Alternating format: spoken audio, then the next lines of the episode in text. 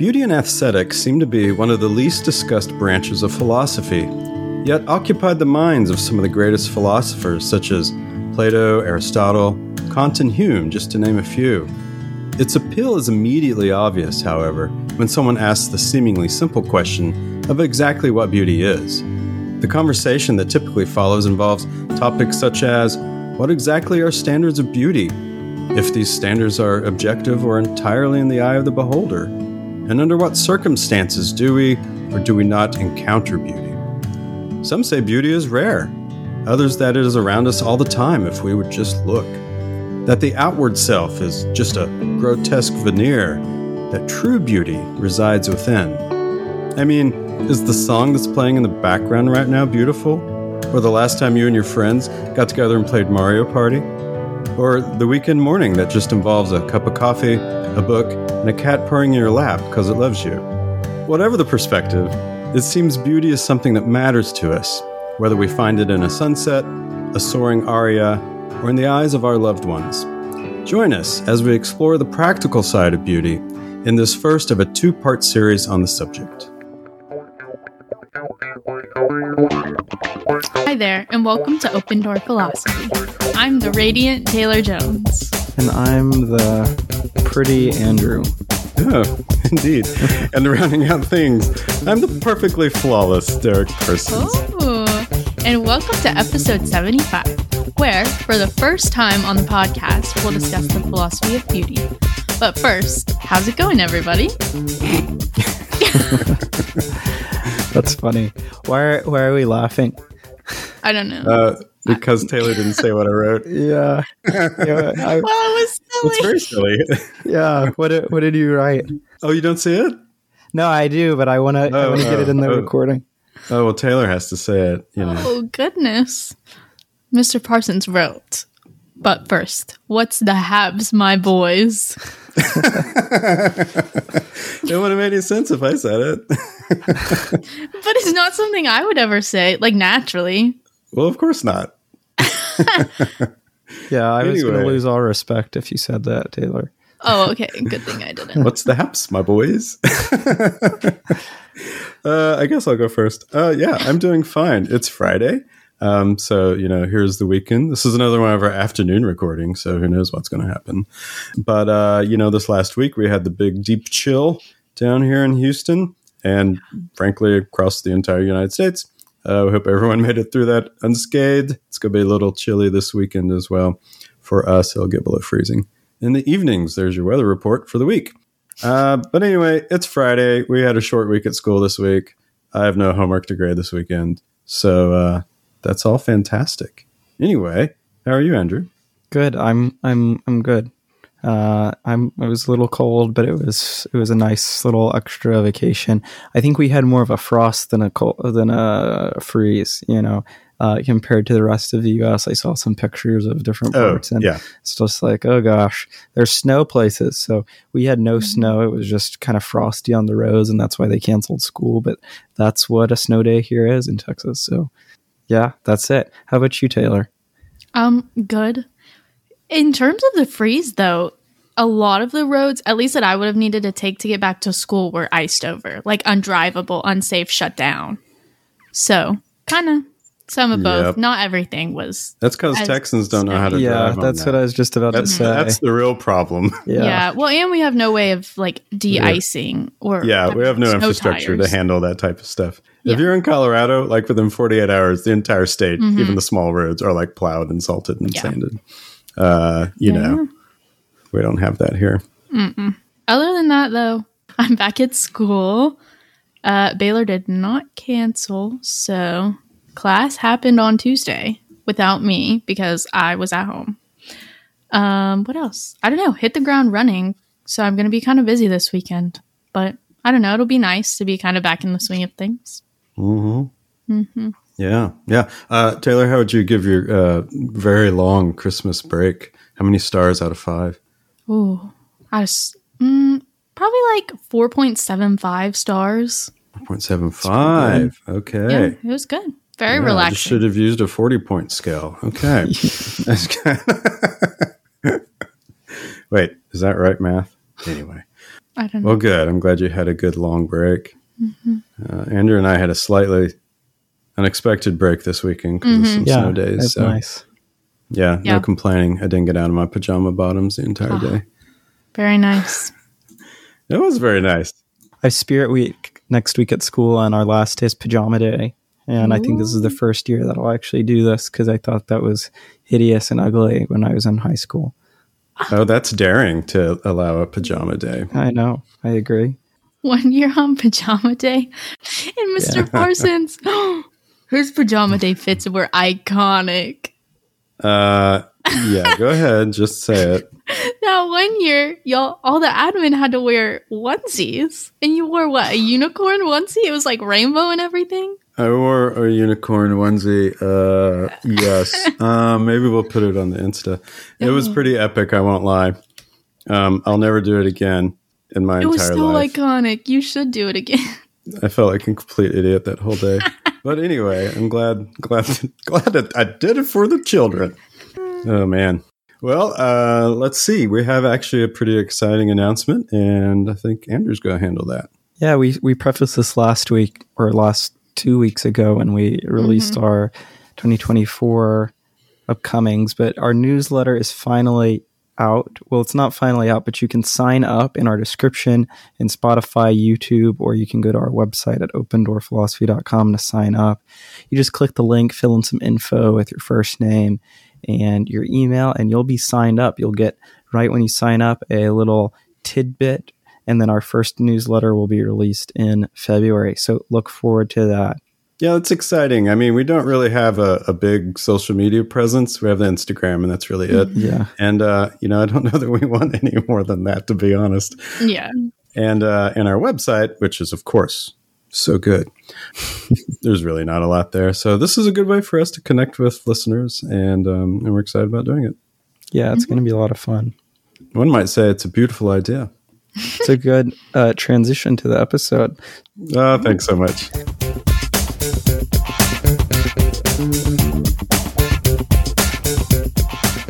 What are we going to talk today about? I know we had the intro, but if people are skipping to the middle, uh, what are we going to talk about today specifically? Okay, so this is going to be a two part uh, two part episode. We're kind of taking two very different approaches to this topic uh, in both episodes. So our topic is beauty and aesthetics, and really we're talking more specifically about beauty. Uh, beauty and aesthetics are connected for sure, um, but they can be treated separately. So we're just going to focus on beauty, uh, and aesthetics makes its way into it. Then so it does. So this first episode, we're just going to introduce a lot of what would be considered common questions about beauty in all kinds of different ways. Everything from the, the nature and definition of beauty, which of course can be very philosophical, um, how it's used in everyday life, what is its meaning, what should we do about it when we encounter it, things like that. And we'll just kind of bat those, bat those around.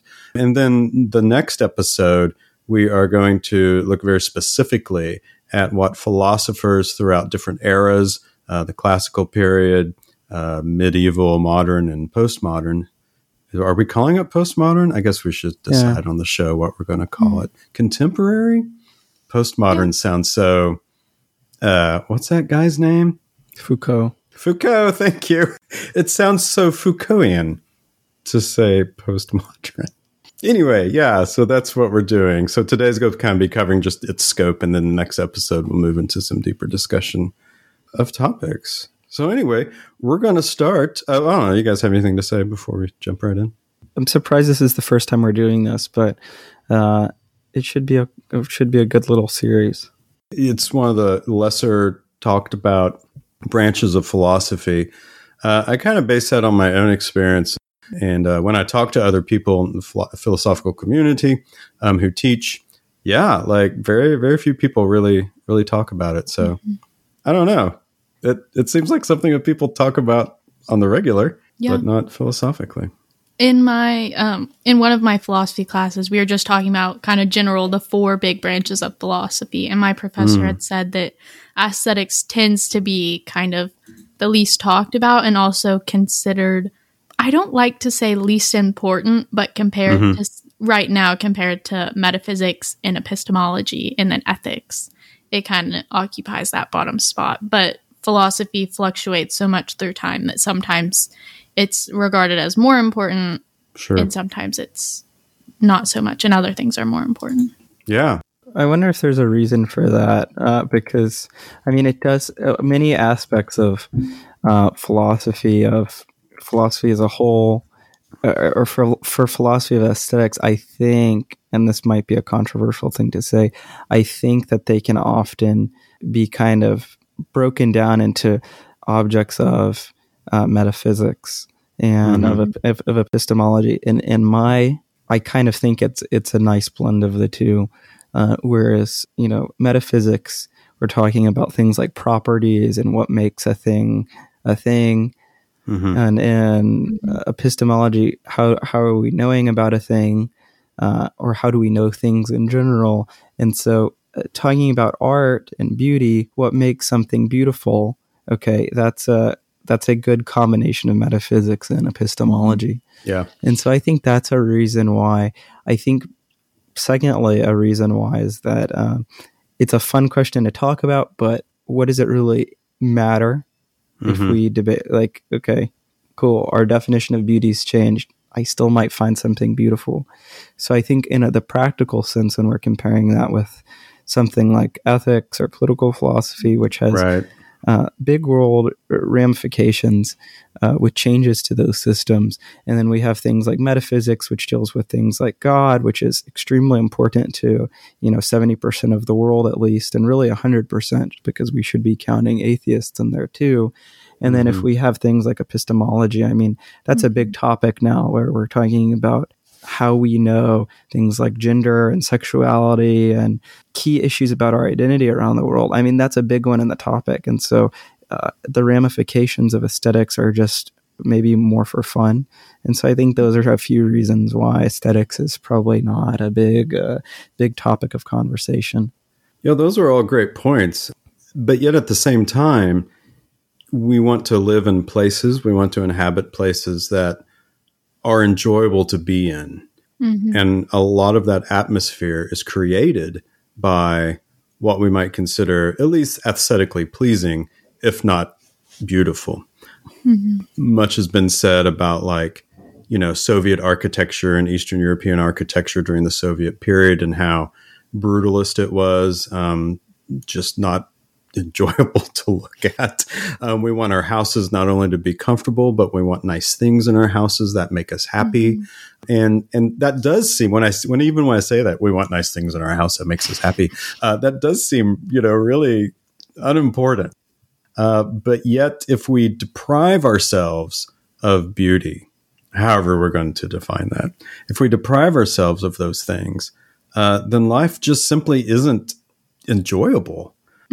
And then that can even link to what we might, you know, talk about like with the good life, as we're talking about um, philosophically from a sort of ethical, moral standpoint. Yeah, I agree. And I think it's also interesting to think about how aesthetics can mirror and kind of be on the cutting edge or forefront of different developments throughout history. Like when a new era comes about, say like postmodernism, art is one of the first things that catches on and starts shifting and developing to reflect different ideas. And I think it's cool to look at how aesthetics resemble like the current thought of the time or like mm-hmm. embody a specific period. Because you can see renaissance architecture and know that that's renaissance mm-hmm. architecture. And then by looking more into that see why they made specific design choices and what they were doing. Like the architecture of churches you can mm-hmm. see how based on shifting church shapes and where the churches were located in a town all of that has to do with aesthetics but it also has to do with how the church was organized internally and what value the church had to that specific society and potentially how much power it had and who was the focus of the church. Was it the pope? Was it the people? And that sort of thing which i think also mm-hmm. gets lost when we just see oh it's a pretty church and that's Yeah. cool to recognize that but there's also so much more Yeah, that's a great point. So, for the philosophy of beauty, what are some things that you guys find beautiful? Hmm. This one shouldn't Well- be, I don't think, a hard question. Uh, No. But you, you paused, and I'm curious why. Well, I, I paused because I, um, in our show notes, I wrote types of beauty, and I, uh, the the first thing I was going to say is relationships. Um, I think are beautiful, certain relationships, obviously, but the fact that something like relationships between humans exist, I find that idea beautiful, and how it's carried out and how it's meaningful for people uh, very beautiful. I find the natural world beautiful, um, but then uh, yeah, like a. I, I was getting ready to say like, oh, maybe not this part or that part or type of landscape or whatever, but I find all of all of nature beautiful. But I'll stop there because I don't want to. I don't want to take something you all think is beautiful. I want to second you on nature. I think there's something about being in nature, especially if you're kind of out a little bit, a little ways from the urban area, like say in the mountains, where you can just appreciate the beauty of the earth and kind of see all the simple things. But I also think Andrew may have like issues with this, but I think that a lot of things, like almost everything, has beauty in it, and you just hmm. have to look for it. Like, not mm-hmm. everything is going to come out and be like, I'm beautiful and know from the jump. But there's, I think there's a lot of beauty in knowing things and like the intimacy that comes with knowing another person mm-hmm. or like being familiar with something. You start to notice small details you may have overlooked. And I think that can be very beautiful. That's a good point. Andrew, what do you find beautiful? Well, I don't know what I I don't know what I find beautiful, uh, but it's I think, and sorry, that's What a dodge! yeah, it's a big dodge. Well, I'm just thinking there's some beautiful answers that you guys had, uh, and they got me thinking because what, you- and I think this is good, good to the point, and it's right. Uh, both of you are saying that beauty is a property. Mhm. You're not saying beauty as a subs- substantive thing that is, you know, by itself, and you're saying that beauty is a thing of something. It's like a property, like saying that something is tall or short, or you know, uh, the house is thirty feet tall. That thirty feet tall is a property of the house itself. So beauty is a property like that of a measurement or of a, you know, of a quality or of an mm-hmm. aspect. And so I mm-hmm. think that's a good initial place for us to. I mean, not necessarily to start, but I'm glad that we're able to see that when we think about beauty. Uh, it's a property, and that might sound obvious, but I think that's a really key starting place for us when we're mm-hmm. coming in and thinking about like possible definitions of beauty. Yeah, of course, it's notoriously difficult to define. Beauty is like I can't remember what Supreme Court justice it was. Um, Oliver Wendell Holmes, probably. it? I can't even remember what it was. Uh, was he talking about pornography? Um, Oh, you're thinking of, I think of uh, Ruth Bader Ginsburg for pornography, where she says, uh, I can't define it, but I know it when I see it. Yeah, I can't define it, but I know it when I see it. And a lot of people appeal to that when they talk about beauty as far as definition because it is so difficult to define and and because of its difficulty to define, that's when people begin talking about its subjectivity uh, or or beauty is based on cult, uh, on cultural biases and uh, rather than some sort of objective property if we're talking about properties of beauty. But yes, it's it's very difficult to define. Sorry, that's Justice Potter Stewart. I'm wrong. I'm wrong. about Okay. that. Good Is the uh, is the subject correct though? yeah, I think so. Okay.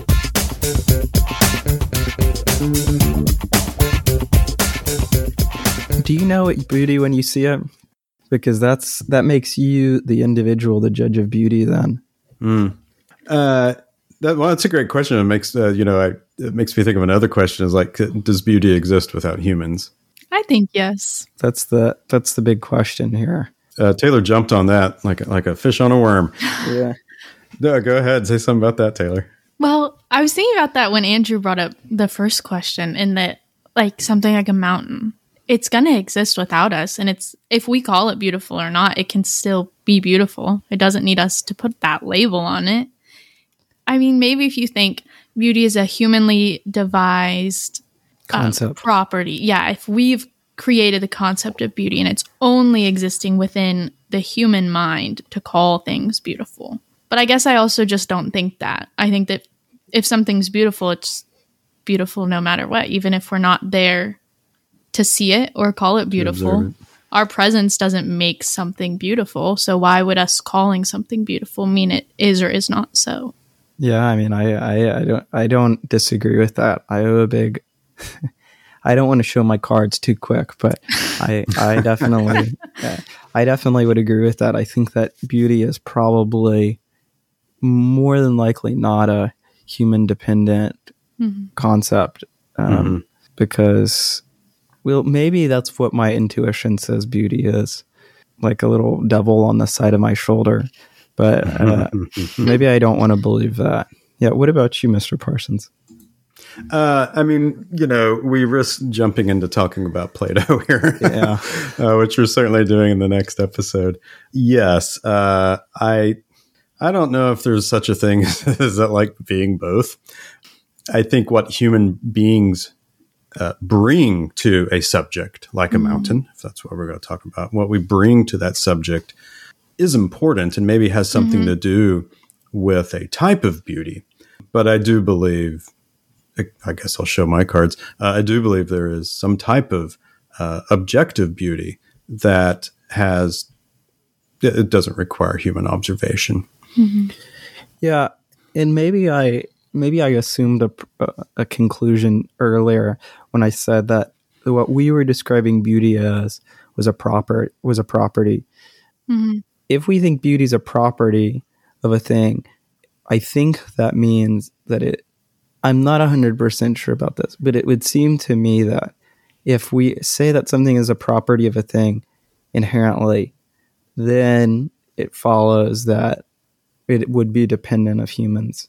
Because if we hmm. say, you know, the tree is 100 feet tall, and we say the tree is brown, and we say the tree is, you know, has 435 leaves, and the tree is beautiful, well, maybe the word that we use to describe 435 and brown and tall and whatever, maybe those are independent of humans. But still, if humans were wiped off the face of the earth, the tree itself would still be 435 feet tall and have, you mm-hmm. know, whatever. Mm-hmm. It would still have those properties, it seems to me, dependent of humans.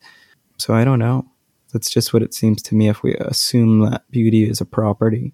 Sure, yeah, and we could go down the road of the logical positivists and uh, meaning and definition, e- empirical observation, all that kind of stuff. Uh, because yeah, you're right. I mean, you start talking about beauty as some objective standard, um, or it exists objectively, and you uh, you know you, you you go pretty deeply down the metaphysical rabbit hole and uh, the type of propositions that uh, you know you make in in trying to claim a point um, or make a claim. Uh, you know, Can I- you, you got you got to be yeah. Please, No, no. Well, I was just I wanted to comment one more thing on your uh, on both of y'all's points, but I don't want to cut you off. I was I was mostly done. Go. Okay. Uh, one thing that both of you said, or I think, yeah, both of you said when we were talking. So, Parsons, you said that uh, you liked, uh, you saw beauty in relationships. Okay. And then you both agreed that there's beauty in nature. And so, those are different types of, those are different, two different types of beauty, I think. Uh, one of them uh, is natural beauty. Okay, in the natural world, we're recognizing beauty in the natural world with like mountains and rocks and whatever. Okay, and then uh, for beauty with the idea, I mean that's com- something completely different. And so those are two different types of beauty. Uh, are there more that we want to kind of uh, put out right now? Are there different types of things that can be beautiful?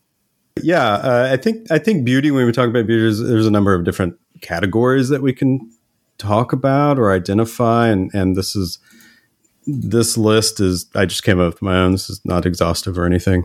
Um, I think you know one of the things we immediately think about is uh, human beauty, right? We say this person is beautiful, uh, or we refer to the beauty industry, and uh, so you know there's human beauty, and certainly past civilizations have talked about the beauty of the human body and all of that. Uh, another thing we've talked about, of course, are mountains and nature, and that's the natural world. So the natural world can be beautiful. Ideas, I think ideas can be beautiful Yep. in their elegance and their structure. um, what they propose um, and claim and uh, how they go about doing it. I think ideas can be beautiful. And then the last thing I had on my list was uh, sentiments. And that might come down to, you know, and Taylor and I were talking about relationships mm-hmm. between humans, you know, uh, the type of sentiments that we have with others. So, no, that's kind of what I came up with.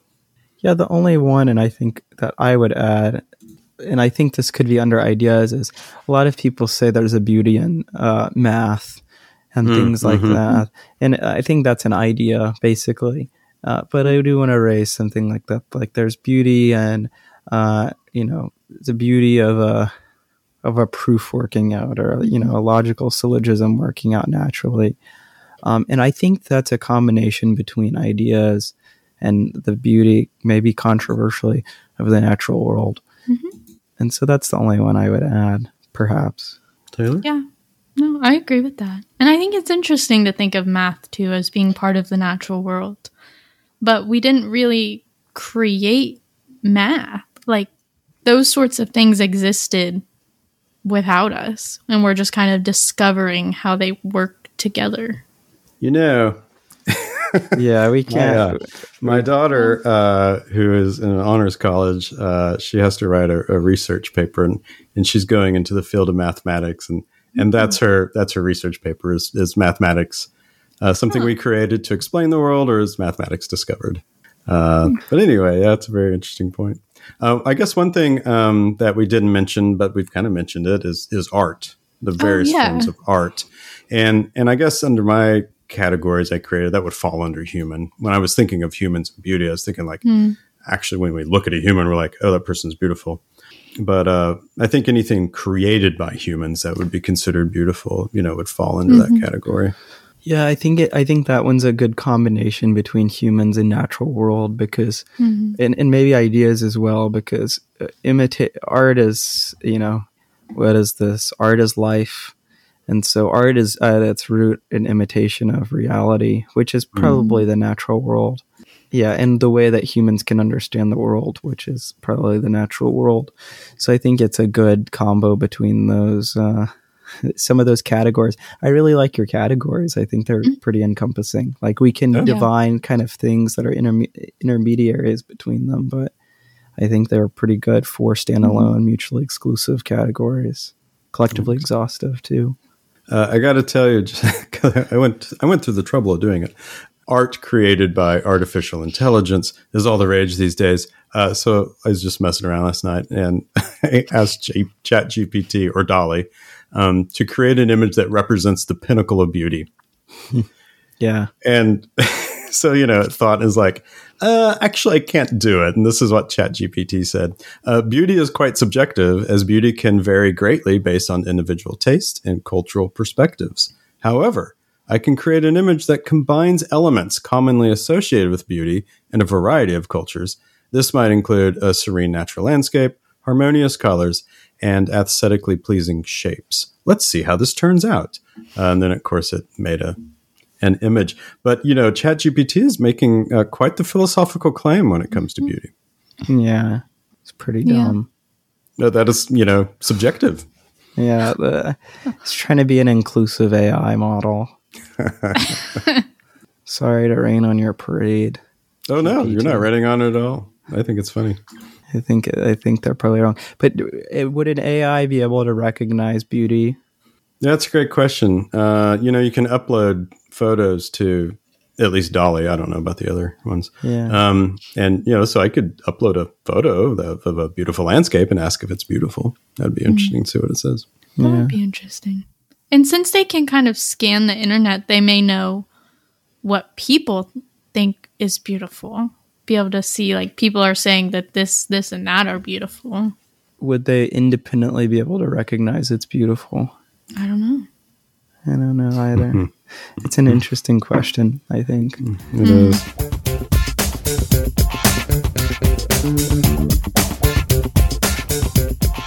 Um, well, how about this? Uh, beauty in, in kind of the, the everyday life, uh, in beauty and language. We use that term beautiful in very, I think, in very specific scenarios.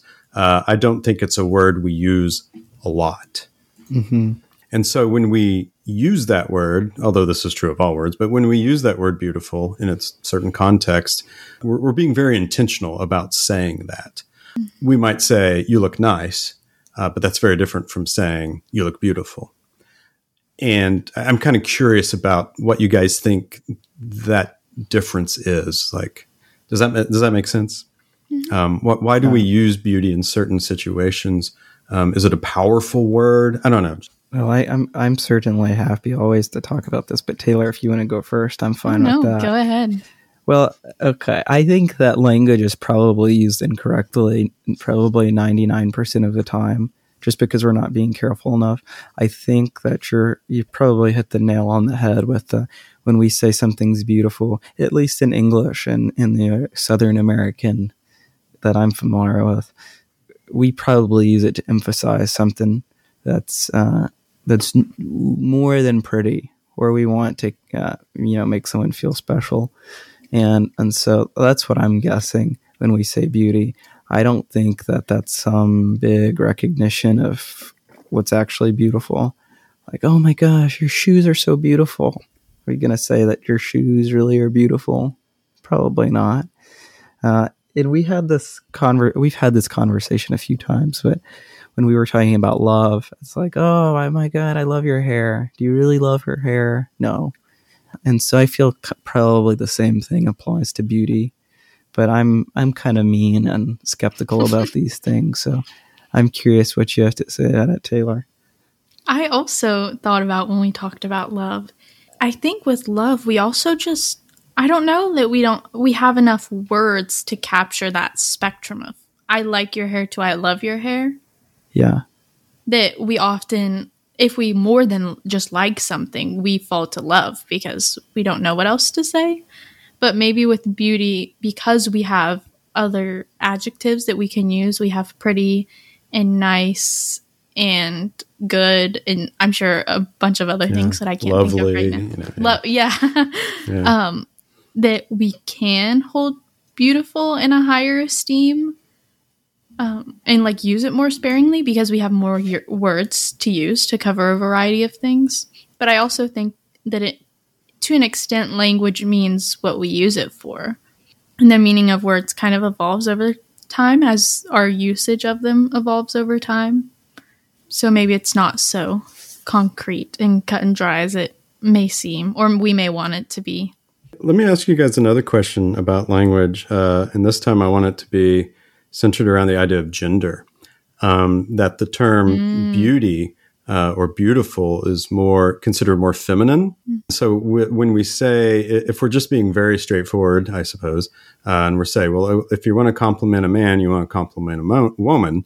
Some people would say, like you would say to the woman, you look beautiful, but to the man, you'd say, you look handsome and uh, and so I'm and of course when we talk about the beauty industry, although there are products for men, I don't know what the percentage would be. Maybe seventy five percent, maybe more, uh, is geared for women as opposed to men. You know, and so uh, I don't know. I'm curious what you guys think about the term beauty in relation to gender.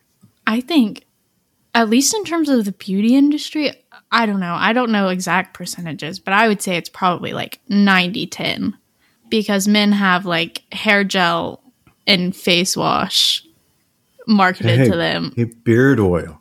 Oh, Beard oil. beard oil, maybe some hair oil, and that's it.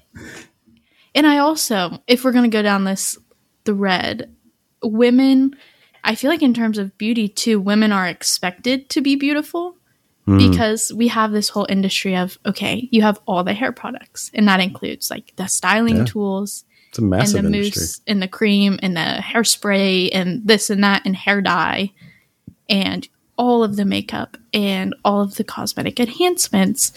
And some of those things are available to men or men can use makeup and they can use hairstyling tools and they can they can use all of these things but it's marketed to women. And there's almost an expectation that women are going to use all of them, that your hair is going to be done and like nicely that you have it curled or straightened or like done naturally and you have on makeup and your outfit is nice but men don't have that same standard of you have to look nice. It's just kind of a um it's good, it's nice if guys look like don't look like a slob. yeah, but it's not you're not expected to always sure. like be a 10 out of 10. yeah. And I think that gets really frustrating. And then you see all of the trickle down effects of that on women's images, like their self image, Sure. how the Yeah. beauty industry kind of corrupts that. And it's men can struggle with those things too, but I don't think it's to the extent that women struggle with them because it's not marketed the same way. I'd agree with that. I think it's absolutely right. Well, I don't I don't know if the beauty industry is a good, you know, philosophical marker of what beauty is, but I No. think I think it's just this will probably relate to just the type of jobs men and women have had over the past I don't know, 20 500,000 years. Uh, and I mean even even today where there's, you know, uh, there's professions that are probably trying to become more inclusive or whatever. Uh, the one that's I don't think I have a hard time believing it will ever change, but I don't know to be sure is like blue collar laboring Mhm. jobs in which men uh, dominate, and so I think men probably as the percentage of men who don't work in blue who work in white collar jobs increases like in service industries i'm guessing that more beauty products will appeal to these men. And there Hmm. will be some standard around oh you have to wear like a nice suit or you have to wear a nice patagonia or whatever to work. But i think as in the past when men have been laborers and things like this i mean looking good after you've been working in a machine shop all day or looking good after you've been working in the fields all day that's just an impossibility. And Mhm. so i think that i think that was a, a badge. And so if you're saying to a guy who's been is unable to hear and has been scarred by uh, flying metal scraps and things like this that you're beautiful uh, i mean i think that's something he's going to take offense to. And the fact that he can yeah I think that's probably why. But I'm guessing as more men go to service industries and things where they're not having to labor as much, I'm guessing that this industry will probably it'll still favor women, I'm sure, but it might be a little bit more maybe not 90-10, maybe 80-20 or something. Mhm. I don't know. Yeah, from my perspective, uh, I feel like the emphasis on women in the beauty industry uh, is just m- mountainous. Is that it? I don't know. I'm just trying to think Yeah. of like a, a, a huge word. Um, with uh, with everything from influencers uh, Mhm. on TikTok and uh, Instagram, and you know, it, it's always been important, but now it's so much more visible um, Mhm. with social media and trends that happen in makeup and clothing and hair and all that sort of stuff. Uh, that didn't really happen for guys. I got to be honest. Mhm. Um, I mean, like 15 years ago, I had a goatee. now goatees are kind of funny looking. Uh, you know, if you're under 40, which of course I'm not. I'm very fashionable with my beard at 50. But, um, but uh, you know, uh, you know, uh, wide ties versus uh, thin ties, or you know, uh, suit jacket or Mhm. no suit jacket, you know, or whatever, things like that. The, even the variety of women's clothing compared to men is Yeah. just mind boggling. Mm. Well, that's all very interesting, and and and I think you know, philosophically speaking, it's important from an identity standpoint, and even the fact that the that it's using the term beauty industry is, uh, I think, you know, important.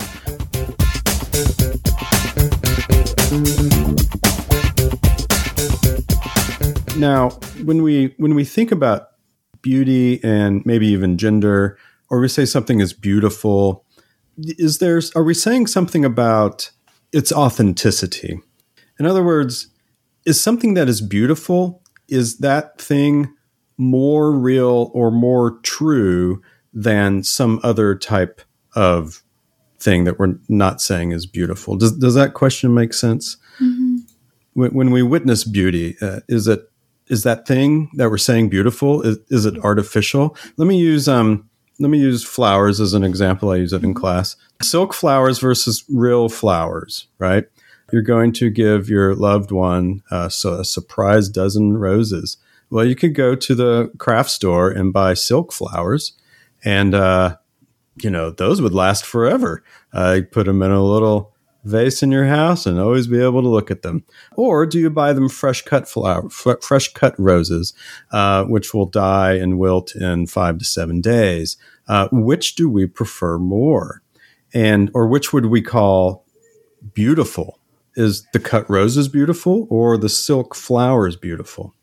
And I'm wondering if that type of comparison leads us to what we consider beautiful and like whether or not something being more real is important. Like, are we saying that the what is more real uh, is, is more true, uh, and the more true something becomes, the more beautiful it becomes? No, that makes sense. I mean, I think that I I don't think that in, I don't think beauty has much to do with authenticity at least in what, how we use it in the language of the culture. Mm.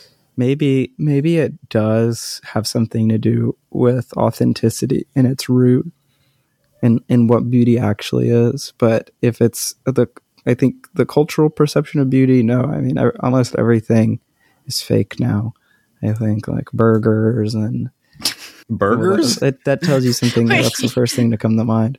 I'm very hungry, but like from burgers to flowers to TikTok to filters to be- beauty. I mean, what is real? What is really truly real anymore? And there's this um, there's this great postmodern philosopher who spends a lot of time thinking about this and how uh, the, almost the entire world now is just a re- representation of uh, of what it truly is, and it's mm. people reacting to that representation.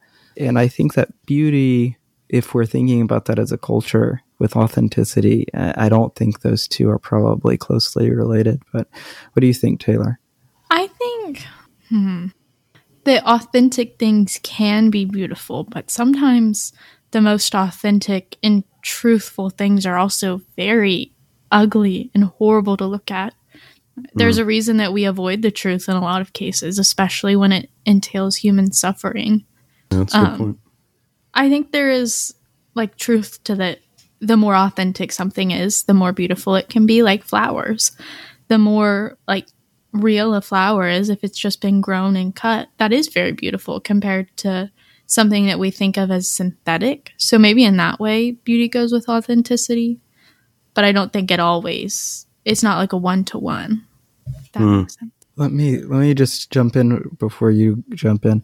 I think some of that though assumes that truth is also related to beauty. Mm. Mm-hmm. Um, and I don't know if we want to draw that distinction right now. I mean, do we? Right. No, it's a good point. I mean, yeah, obviously, we can talk about Plato and the concept of the good, the yeah. true, and the beautiful, mm-hmm. and how we'll save it for next week. But as we yeah. ascend up the uh, up the pyramid to the most true and the most beautiful uh, mm-hmm. and the most good, uh, it becomes very abstracted.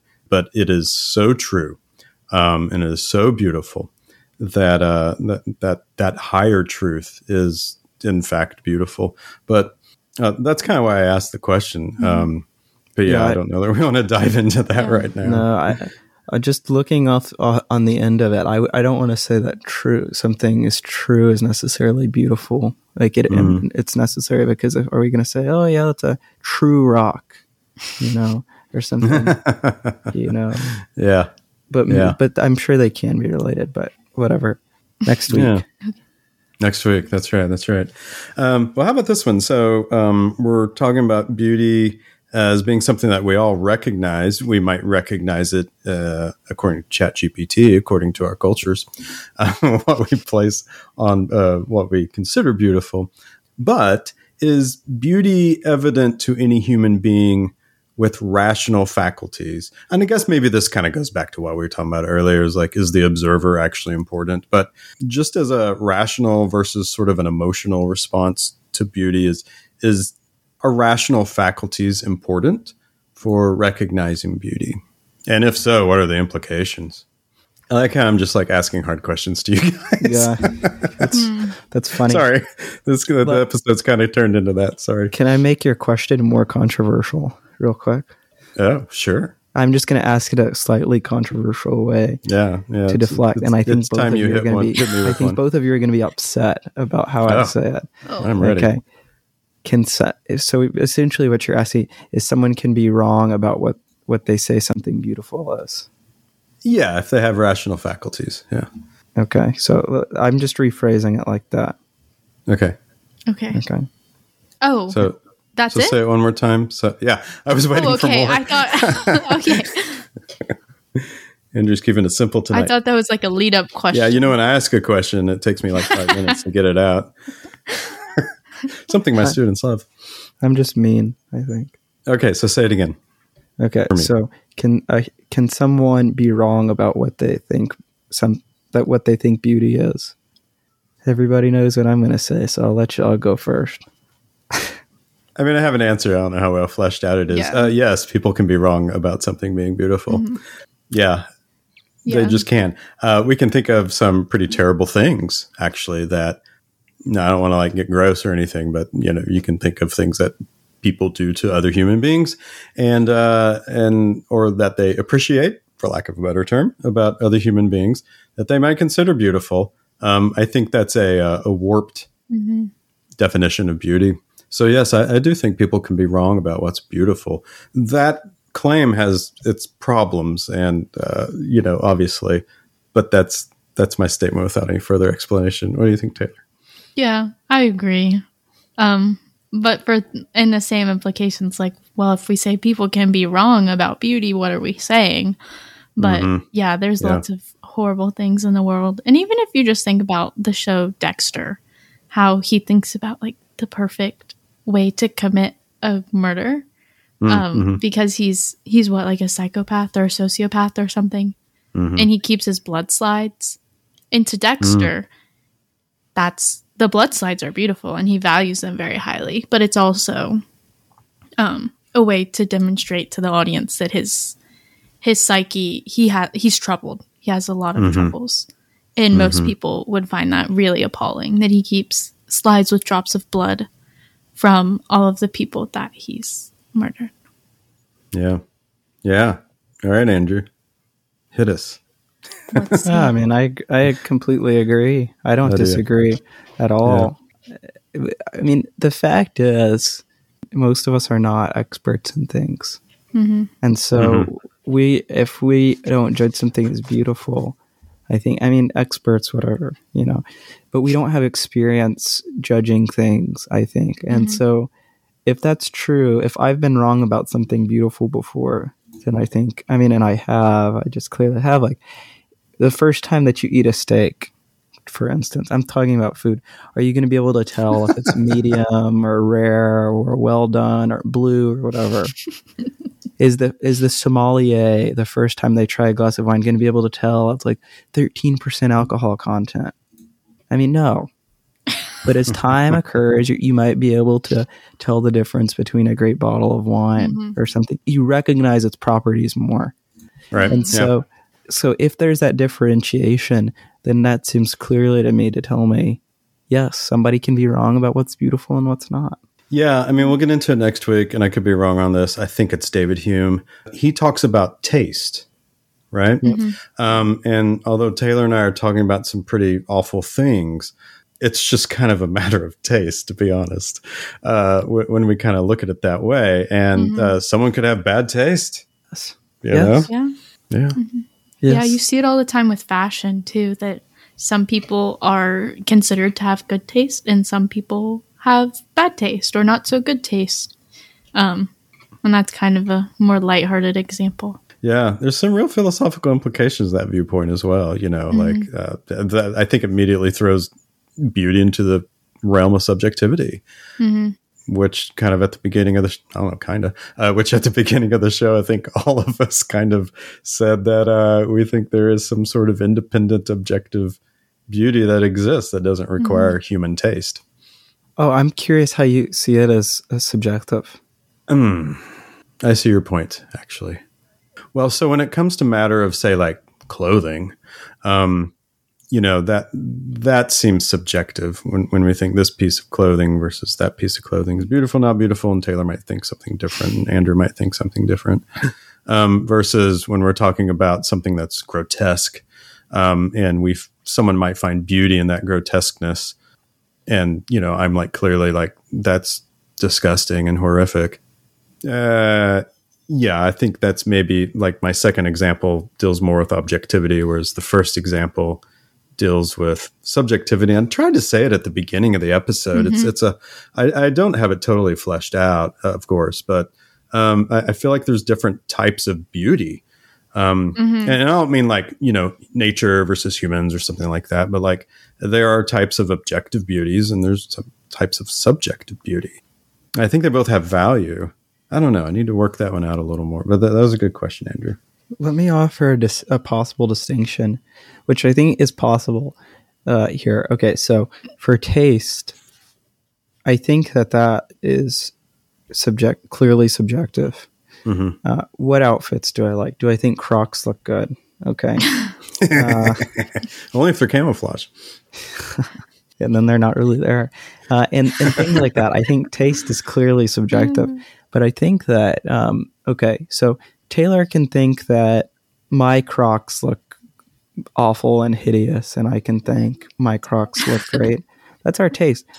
Are we talking about beauty there? I don't. That's a good I point. I don't think so. If yeah. I say, okay, what makes my Crocs beautiful? Well, what makes my Crocs beautiful? And I hate Crocs, so I don't even know where I'm going with this. What makes my well? They offer good support for my ankle or something, and it takes the pressure off my ankle, and I think that's a beautifully designed piece of equipment, which allows me to feel better in the world. And then Taylor, if she thinks Crocs are hideous, can say, "Well, yeah, I mean, I think they look ugly as heck, but I can see why this aspect of them is is really beautiful." And so I think that might be the distinction there. So, so hard time thinking Crocs right is beautiful. yeah. okay. Well, we know, and all right, we we just gotta get down to this. We know Andrew's view on Crocs. Taylor, Crocs. I, uh, thumbs I up, thumbs down. They're very ugly. Yeah. I can okay, see their purpose. Right. Like if you, I need to go collect eggs, I will put on my sister's Crocs. but I do not want to own a pair. I yeah. think I'm sorry. Yes, yes. I am in the uh, Crocs are really ugly camp as well. I don't oh. get it. I don't get the yeah. appeal. No. I'll dress code somebody if I see Crocs. are they not allowed or are you just that much No, they're not allowed, I think. I don't know. I mean, I'm kidding, but Crocs were like super big when I was really young. Oh yeah. And then yeah. do you know those dress back. Crocs? Yeah, they came yeah, back. dress Crocs. I don't know how long ago. It feels like they came back to me. I didn't see them for years. Well, they got they, they made a slight comeback when all of a sudden you could put little uh, cutesy Jibbits. buttons on them or whatever. But I feel like they had those way a long time ago. Oh, yeah. well. I think they're I mean, cute for like children, like under five, maybe under seven. Oh yeah, but almost Good anything a child. a child. under five wears yeah. is cute. Yeah, just because it's small. yeah but like, who wears Crocs? Well, my nana wears. like a Children yeah, and old Who people. wears Crocs? Honestly, my sister. Fools. But it's like people. a thing. But more people for their who can't utility. recognize beauty. I think she partially likes them for their utility because she likes to put them on after basketball. So uh-huh. Oh yeah, yeah, yeah. Okay, yeah. actually, it's kind of an interesting question. Is there beauty and utility? Yeah, I think it just yeah. depends what what what is what are we mm-hmm. talking about specifically there. Well, yeah. Yeah. Practicality, whatever. Like I don't think we can say utility as a whole category is a beautiful category. Mm. But if yeah. we're saying, you know, like mm. the fact that my tires move in such a way that makes an optimal speed of 70 miles an hour on the highway so I don't fly out of the middle of the street, that's pretty beautiful. Like that's a beautiful idea. I think KitchenAid stand mixers are beautiful ideas. Oh yeah. I mean, I've got this. Uh, I've got this coffee bean grinder in my kitchen, mm. and what it produces is beautiful. I don't know if it's aesthetically pleasing. It kind of fits in with the kitchen, you know. Uh, that's something to talk about. How well something fits into the context that's around mm-hmm. it, and then we get into talking about things like uh, symmetry, mm-hmm. shape, design, mm-hmm. which clearly, at least the Greeks valued uh, symmetry quite a lot. Yeah, boy, do we want to go down that road right now? I don't. So do so. we, though, right? Like- we do. Yeah, we do find. Mm-hmm. Well, yeah, we find patterns beautiful. I think, mm-hmm. um, and symmetry is one of those types of patterns. I think we also like a bit of an organicness to the patterns. We don't want them to mm. feel like they've been made to be a pattern. Like it just happened that way. And I think, I I mean, I don't want to get in the philosopher's route, but I think this is a beautiful idea that I think Aristotle claims that it might be Plato. It's Plato that uh, beauty is it's unity. Beauty, mm. beauty is unity within a thing. And so when we mm-hmm. have things mm. like patterns or symmetry, that's a kind of mm-hmm. unity. Yeah. And I think that Aristotle or Plato, I, I'm, I'm can mixing them up, but it's Plato again. Uh, that beauty is like the what we see beauty as is we are recognizing perfection in a thing or something, or like what its end is. And so, yeah, I mean, it's just a beautiful idea. Well, everyone, I think uh, I think we've reached the end of our conversation today about beauty. Hope you enjoyed it. Hope you thought it was beautiful. Uh, but the next thing we're going to move on to to round us out for this episode is head over to the bookshelf. Okay, so the bookshelf falls to me this week. And uh, I want to tell you about a book I've been reading recently. It's called Metaphysical Animals, which is kind of an interesting title. Um, subtitle is How Four Women Brought Philosophy Back to Life. And so this is another book on the Oxford Four, as I call them, uh, which is Mary Midgley, Philippa Foot, Iris Murdoch, and Elizabeth Anscombe. It's interesting, I think, like from a publishing standpoint, that there's been two books in the last three years on them published. I wonder, you know, publishing standpoint, we're like, will the market be able to support two books on these women? But they do come at it from a, uh, a different perspective. By the way, uh, this book is co-authored by Claire McCumhell and Rachael Wiseman. This book really talks about the Oxford Four in their early years, so like from the mid 30s to about the in the mid 50s.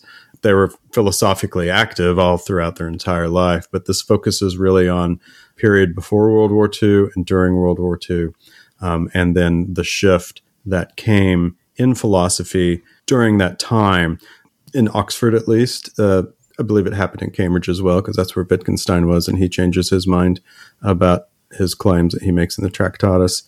But anyway, the metaphysical animals is about we as human beings are embodied creatures.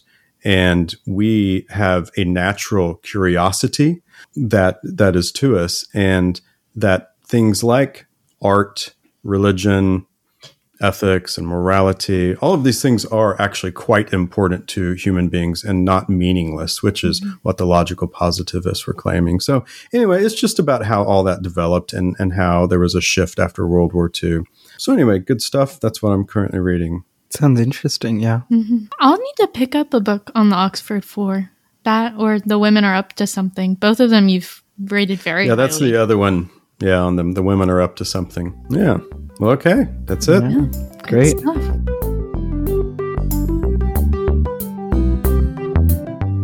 All right, everyone. Thanks for tuning in today. We hope you had a beautiful time listening to this episode on beauty. Be sure to join us next time when we are going to talk about beauty from uh, perspective of multiple philosophers from different eras. Yeah, and we want to hear your beautiful thoughts on this episode. So if you would like to let us know anything, let us know what you thought of the episode. You can message us on Instagram at Open Door Philosophy or send us an email at contact at opendoorphilosophy.com or give us a rating if you enjoyed this podcast. That's very helpful. Or share us with a friend. And also slap that uh, subscribe button to YouTube. Yeah. And you can go over and subscribe to us on our newsletter in the description right now. Do it, and somebody will win a teddy bear. Just kidding. And, uh, and and yeah, that's great. Teddy bears are not; they are beautiful. I can't lie. Teddy bears are beautiful. Okay, They are cute. yeah, that's true. Okay, maybe their fur could be beautiful.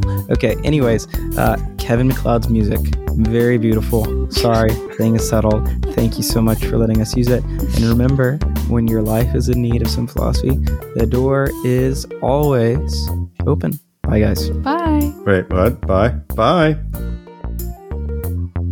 Bye.